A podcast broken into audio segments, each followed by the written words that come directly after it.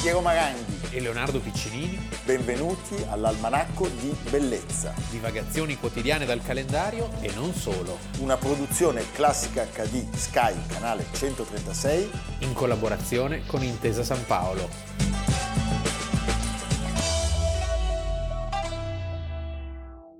Almanacco di Bellezza, 31 dicembre, Piero Maranghi. Leonardo Piccini, ultimo giorno dell'anno e poi domani di nuovo qua. Di nuovo qua. Mamma mia. Ricordatevi domani di andare in Piazza San Carlo a Torino alle 16.30, concerto dedicato al bicentenario del Museo Egizio, musiche dalla Ida, la Thais, il flauto magico, il Mosè in Egitto. Poi porta bene, Porta bene, città magica, Torino, bellissima, ci sarà la cioccolata calda per tutti i torinesi al ci termine sarà del concerto. Piero in carne e ossa, Eh, io sarò potete tra il vederlo, pubblico. potete salutarlo, Io potete sarò abbracciarlo modestamente- o, e, o insultarlo anche. Io sarò modestamente tra il pubblico, anche se ideazione e regia portano la mia firma insieme a quella di Paolo Gavazzini, che invece, essendo molto più degno, sarà anche sul palco a presentare insieme a, All'alba. alla Alba Parietti, va bene, e poi tante altre cose. Senti Leonardo, pochi giorni fa abbiamo parlato di Ridley Scott e ci siamo fatti aiutare proprio da lui, da un suo film, forse uno dei più famosi, Il Gladiatore. Ah, Ra, ra, ra, ra. E qui ogni volta gli parte la botta del canto che sta diventando veramente una cosa insopportabile. Insopportabile. Eh, quando Russell Crowe dice il tempo degli onori presto sarà finito per te, principe. Io Quando sento queste frasi mi viene in mente Pino Insegno. Sì, cioè Tolkien, o peggio, la storia infinita. Atreyu. Atreyu. Atreyu. Atreyu. Sì. Vabbè, lasciamo perdere. Senti Leonardo. Io sono stato uno dei primi collezionisti di Tolkien. Eh, Joachim Phoenix è colui che interpreta Commodo, anche se in realtà Commodo avrà un'altra fine rispetto a quella che noi vediamo nel film. Da E noi si dice stai ben comodo. stai ben comodo al tuo posto, che a me mi viene da ridere, oppure stai comodo, che è il- lo stai tranquillo di Renzi a Letta. Poi c'era praticamente. il Commodore 64, anche, Sì. ma quella è un'altra storia. E poi c'è anche la Commoda, ma anche quella è un'altra storia ancora. Senti Leonardo, il 31 dicembre del 192 d.C., eh, Eh, poi in Noi là. dovevamo farlo l'anno scorso, ma siamo snob. Va bene. L'imperatore muore, infatti, strangolato Ha Ah, solo 31 anni. e ne aveva fatto peggio di Bertoldo in Francia, Sì, e non si può dire Talis, Pater, eccetera, perché era No. figlio di un gigante. di Marco Aurelio. Sì. Lui non è rimasto proprio No. eh, Padre pensatore,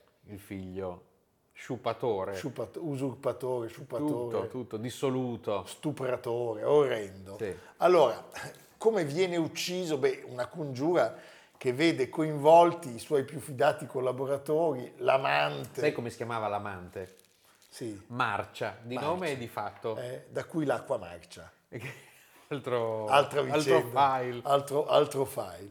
E tra coloro che mettono fine alla sua vita, anzi il protagonista materiale è proprio il suo allenatore, perché questo aveva preso anche eh, una scuffia Per per, me, il mister. per i gladiatori. Gli piacevano da pazzi i gladiatori. E Qui qua ci fermiamo. Ci fermiamo, va bene. Allora, figlio di Marco Aurelio, Commodo era come unico discendente maschio sopravvissuto e ra- raggiunta l'età adulta, C'era rimasto solo lui. c'era rimasto solo lui, era già designato a diventare imperatore.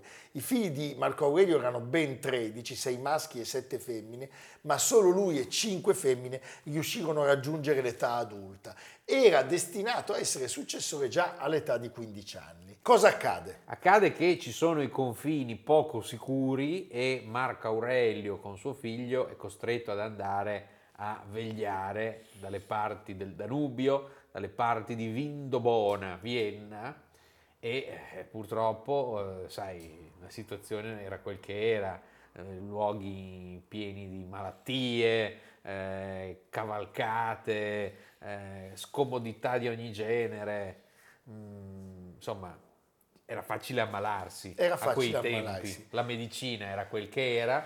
Lui era già stato nominato a co-augusto, diciamo, Sì. cioè aveva già assunto la carica di condivisione del potere insieme al padre. E questo non era ben visto perché c'era, si era inaugurata una nuova fase prima con i, con i Cesari precedenti di associare al governo il più valente, diciamo l'amministratore delegato più bravo. Ecco. Invece questa Non il success- figlio fesso di una qualche impresa italiana. non il figlio folle e debosciato, a un certo punto viene addirittura fatto sposare in fretta e furia perché deve andare a accompagnare il padre appunto sui confini e sposa una donna bellissima che però si chiamava Bruttia Crispina e la cui bellezza, la cui avvenenza era famosa in tutto l'impero romano.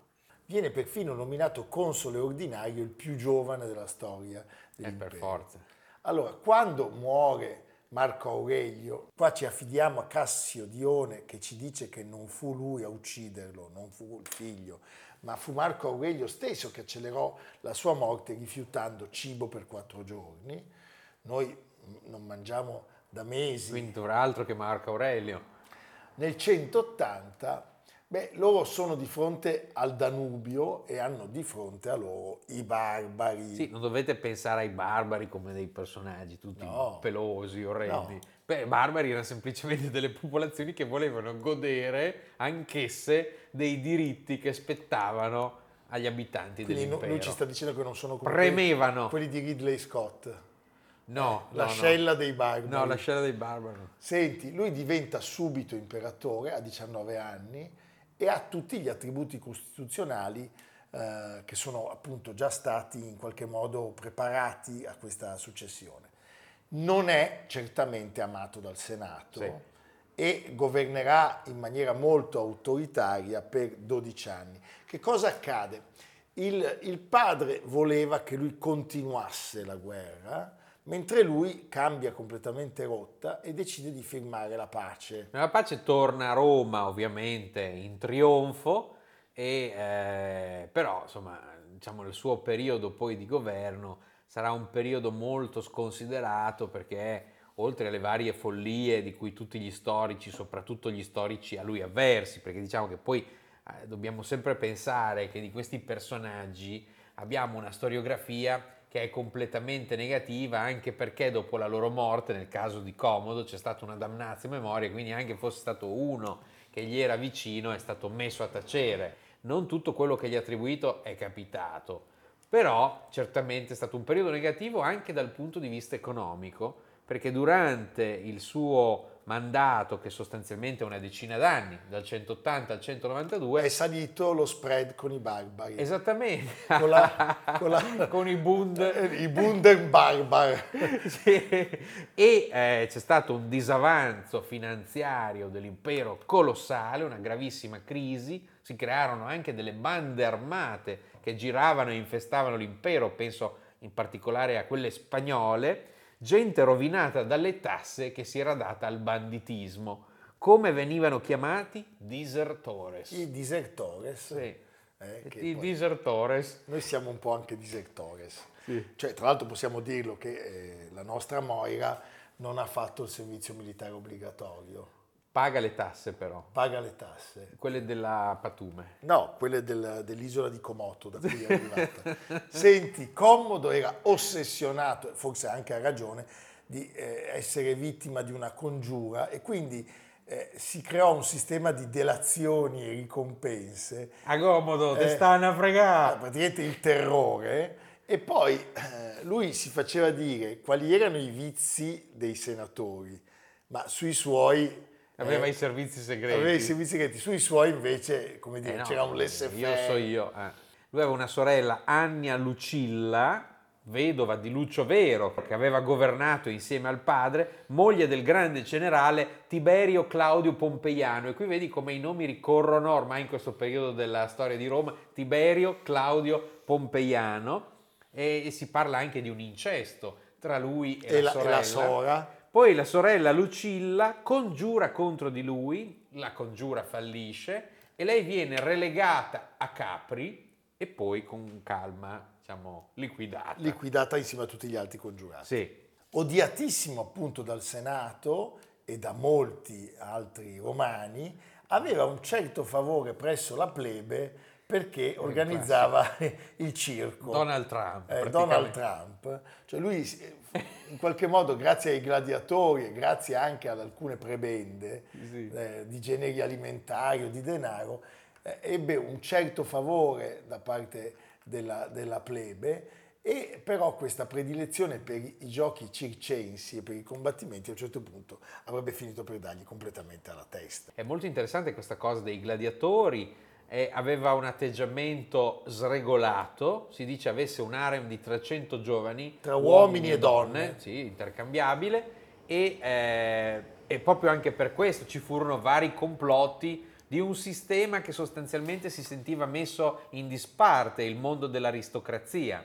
A un certo punto eh, la situazione degenera perché lui si ritira di fatto dagli affari pubblici e delega la gestione dello Stato ad alcuni prefetti o pretori che poi Dura poco, dura immancabilmente poco. venivano ammazzati da lui. Tigidio perenne, Eh, perenne Tigidio. ma fino a un certo punto. o Cleandro. Cleandro, e cosa fa- intanto lui si faceva dedica- gli eh, spettacoli, certo. cioè si occupava del- dei gladiatori. Lui stesso affrontava l'arena e belve feroci, perché allora i giochi gladiatori prevedevano anche delle situazioni molto crudeli, per cui arrivava un ippopotamo ed eri tu contro Beh, l'ippopotamo. posso dire che in questo noi siamo dei gladiatori, Sì. perché la belva più feroce della redazione è Amerigo. Sì. Ma anche il Babirussa non scherza. E eh, lui scende nell'arena, si allena tantissimo, si fa allenare da questo Narciso che poi gli sarà fatale, Sì. che era uno dei più forti gladiatori del suo tempo. Aveva anche dei tatuaggi, delle svastiche. delle- No, questo spero di no. e si contano oltre Beh, il saluto romano lo Vabbè, faceva di questo sicuro. sì, ma no- non erano mica fascisti, se no sono come Dante, non lasciamo anche gli antichi romani eh, ad Atreiu. Ah, Narciso! Allora, in una delle sue ultime apparizioni sappiamo che lui afferrò la testa di uno struzzo ah, per mostrarla ai senatori e disse farò lo stesso all'interno del Senato, appunto contro gli odiatissimi membri porporati. Sì, ippopotami, rinoceronti, orsi, elefanti. Questa era la, la- la- Pensa diciamo, che- la fauna Pensa che banchetti avremmo potuto fare noi. di carne di elefante. Tu l'hai mangiata? No. Ah, ecco. Ecco, No, Carne di cavallo la mangi tu? sì, Sì. posso dirlo. Questo è molto interessante per i telespettatori. No, Gli ecco, straccetti. Lui non li mangia. No, io sì, ma io quando sì. capita. Nei ristoranti pugliesi dicono che Eh siano beh, molto certo. buoni. sì. Senti Leonardo, L'ha detto Cruciani l'altro giorno. l'ha detto anche Cruciani. Vabbè, Sì, salutiamo eh, l'amico salutiamo amico Cruciani. Cruciani. Poi c'è il precipizio, perché a un certo punto lui pensa di essere la reincarnazione di Ercole. Certo, c'è un bellissimo busto di lui nei panni di Ercole ai Musei Capitolini, poco lontano, nella stessa sala, quella di Aimonino, dove è ricoverato il Marco Aurelio, appunto, a cavallo. E cosa fa? Si mette la pelle di leone, la clava E ah, urla Vilma. no, comincia a chiamare commodiane tutte le cose romane. Cioè Sì. Roma viene chiamata colonia commodiana. Colonia Lucia Antoniana Commodiana. Il Senato diventa la fortuna commodiana. Sì. L'esercito diventa l'esercito commodiano. Il problema qual è? Che i soldi dell'erario in breve vengono dilapidati nei giochi gladiatori, assumono un'importanza e un fasto mai visti fino allora. È per quello anche che Ridley Scott si è ispirato a questa storia, da par suo. E a un certo punto il cubicolario Ecletto, la concubina Marcia Sì. e il pretorio Quinto Emilio Leto si riuniscono e lo avvelenano. Lui sente dei borbotti allo stomaco e dice avrò mangiato a Bacchio, Eh, chiama gli schiavi, L'ippopotamo. due dita in gola, si vomita e cosa quindi si, dici? eh sì, è vero. È così. e si salva. Ah, a vedi. quel punto gli altri dicono adesso scopriranno che c'era il veleno e quindi dobbiamo correre ai ripari molto in fretta prima che anche noi si faccia la fine della sorella.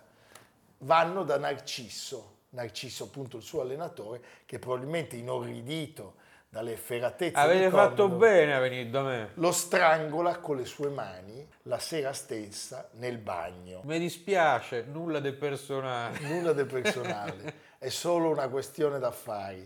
Senti, va a finire che la damnazio lo distrugge. Sì, per cui Commodo per lungo tempo è un nome ignoto, solo diciamo presente nelle, nelle storie di Roma degli scrittori, però a lui avversi. A lui avversi. Abbiamo un ultimo contributo, ci affidiamo alla madre di tutti gli italiani. Sperando anche noi di non finire nella damnazio memoria. Ma noi lo siamo già, Siamo già, Già. questo è il da problema. Esatto. vivi, lo snobismo. Subito. Evviva!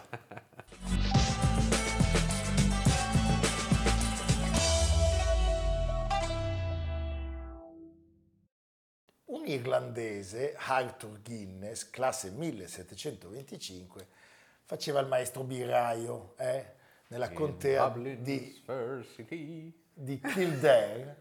eh. girls are so pretty. Questo brillante imprenditore alcolico seguiva la produzione di birra nelle tenute amministrate dal padre. Sì, Poi cosa fa? Apre un piccolo birrificio eh, Ah, diventa presidente dell'Asso a Birraio. ovest di Dublino, ma le cose non vanno No. benissimo, anche perché eh, c'era la concorrenza della birra inglese che spopolava anche in Irlanda. Eh, gli inglesi hanno sempre eh, avuto dei, insomma, un certo peso. Un certo peso. E ma, nel 1700, ma lui non si scoraggia. eh, 1759, 31 dicembre, quindi oggi, Oggi. prende in affitto per 9.000 anni, perché Quindi lì va ancora molto- suo. sì, ancora suo, a 45 sterline l'anno, fai presto. È un birrificio in disuso a Dublino, a St. James Gate, siamo sulla sponda meridionale del fiume Le fei, dove io ho pescato sulle fei. tante volte, Eh là. delle bottiglie. Allora, gli inizi sono complicatissimi perché, come abbiamo detto, la, Eh, c'era tutto da fare. la eh. produzione di birra è molto in crisi e lui per una ventina d'anni così si barcamena, fa una birra, la Ale, che è una birra chiara, leggera, senza lupolo. A un certo punto dice, siccome qui continuo a prendere le mazzate dagli inglesi, inglesi. Devo, devo- devo in qualche modo... Inventarmi qualcosa. Bravo, e Ecco. cosa fa? Dal 1778 si cimenta, si lancia nella produzione di una birra scura più forte che si chiama Porter. E qui dobbiamo aprire una parentesi. No, Leonardo ha un birrificio, L'asso- non l'asso condivide, birrai. non condivide i proventi con noi, ma questa è un'altra storia. Ci sono le lager, che sono quelle a bassa fermentazione. Che brutto nome. Le ale, di cui abbiamo parlato prima, che sono chiare oscure, con alta fermentazione. Poi ci sono le porter, Le Porter. eh, che sono ad altissima fermentazione. malto. E sono scure, maltate, vellutate, che in Inghilterra erano già arrivate nel Settecento. La tua quale... Tutte. E tu, tu quale preferisci? Tutte. Ah, vabbè, allora boh, non sei un gran bevitore di birra. No, come, come è giusto che sia Ah, tutte, tutti perché, insieme. ah, perché tu bevi soltanto ci sono quelli... il Ah. pino no, nero. non scherzare, No. ci sono quelli che danno la birra. Io chiara, grazie. Ciò detto, la Guinness è qualcosa di altro ancora, perché Stout. Stout perché è una birra porter ma più forte ancora. Sì. Un gusto inconfondibile. Possibilmente va bevuta in Irlanda, perché Sì. non so ben Non perché... vanno spostate. Non so ben perché, ma è un'altra cosa. Ma è vero, ma Sì. questo capita però nelle migliori famiglie. È vero. Le caramelle a Piacenza sono più buone che a Milano. I marubini a Cremona sono più buoni. I crumiri a casale. A Casale, soprattutto se li mangi con i nostri amici Con la Noris, con Carlo. e anche con la famiglia Cerutti. Grandissimi. Allora, la sua birra era fatta con l'acqua, l'orzo tostato, il malto d'orzo, il luppolo e... Il lievito, Bravo. mi raccomando. Ed è una birra definita quasi nera, in realtà è ambrata, eh, non è eh, sparkling, non ci sono Oh. le bollicine Ah. e la schiuma è molto compatta in cima, va bene. Perché? Perché viene spillata tramite azoto e l'azoto non si disperde nel liquido. Of course. Lui si spegne il 27 gennaio del 1803. Ci sono le guerre con Napoleone. St. James ha abbandonato del tutto la birra ale e produce oltre 20.000 botti all'anno soltanto di birra stout. Nel 1833 James Gate diventa il birrificio più grande e produttivo d'Irlanda. E nel 1886, e questo è il record importante, la Guinness diventa il primo produttore di birra al mondo. Oggi questo primato è passato di mano. Eh, a chi? Però, A diciamo, chi se non? Ecco, noi ci contentiamo che comunque sia una cosa fuori, come dire, eh, gli Guinness dice vabbè, davanti alla Cina. La Cina, sai, deve far bere tutti i cinesi. Sì. È facile. Chissà. eh?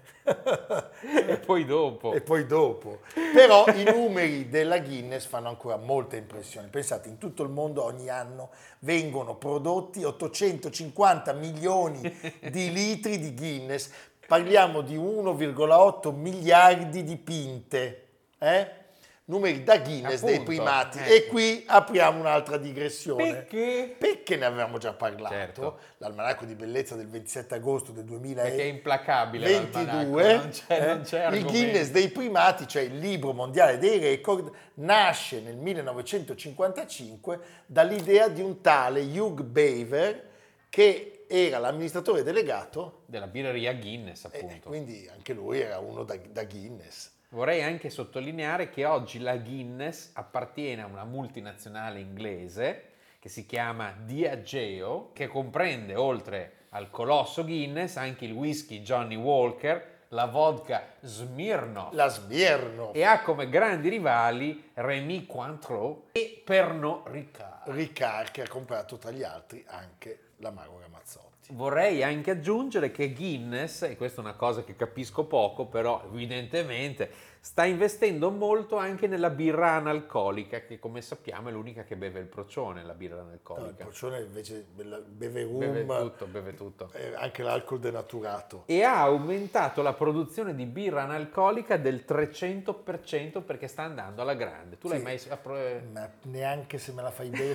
tortura. Ogni tanto mi capita di andare al supermercato e di bere il gin analcolico. Sì. Per fortuna le signorine alla cassa mi guardano e dicono: Ma è, Eh, Ma è si- sicuro?" Ma è sicuro? No, perché mi vedono arrivare tipo con 80 bottiglie di vodka, delle tequila. No, Vabbè, no. dai, non diciamo. Questo poi... mm, No, hai ragione. Eh. No, non è vero, non è vero niente. Non prendete Certo. esempi. È Ecco, tutto questo è vero. ciò da cui non dovete prendere esempio. Mi rivolgo Senti. in particolare ai più giovani, non seguitela. Eh, Senti Leonardo, eh, è importante sottolineare come i campioni della Guinness siano stati anche dei maestri di comunicazione. Eh. Cioè le pubblicità bellissime, colorate, con gli animali esotici, gli struzzi, quelli di comodo, Gli stessi esatto che, che catturava comodo. i tucani, i pellicani, eh, insomma C'è anche un procione. ne hanno fatto veramente un'azienda modello. E chiunque vada in Irlanda, me compreso, che ricordo di esserci stato, non può non andare a vedere gli stabilimenti della Guinness dove la birra è fantastica e poi c'è tutta quella che loro chiamano di Eh experience. sì, perché la spillatura è fatta in due movimenti. Ecco. Si riempiono tre quarti del bicchiere ufficiale, che deve essere inclinato di 45 gradi rispetto alla spina. E poi si aspettano 119,53 secondi e quindi si spilla il resto tenendo il bicchiere dritto. Bravo. Hai capito? Beh, insomma, bisogna essere dei maestri. C'è la schiuma che è importante, senza schiuma non hai la Guinness.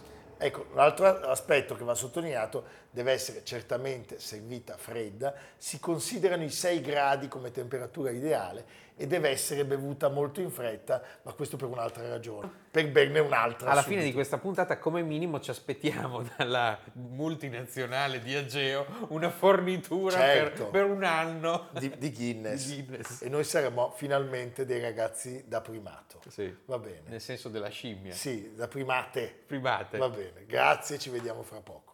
Alle nostre spalle è tornato il libro dell'almanacco. La gallina, però, è sempre. È spenta. In realtà ti ho fatto torto perché tu mi hai regalato gli splendidi volumi. Ah, è vero, ma tra noi non vale. Non vale. Quando ci facciamo i regali tra di noi non La vale. gallina non se ne accorge. La gallina non, si- non- non si illumina. Non si illumina. Hai indicato Torino all'inizio, che chi dovesse essere a Torino, alla Galleria Sabauda, i Musei Reali, una mostra molto interessante che si intitola Antonio Campi a Torre Pallavicina, uno dei grandi maestri del Cinquecento. Non della TV. Io pensavo Antonio Campi dell'Orto.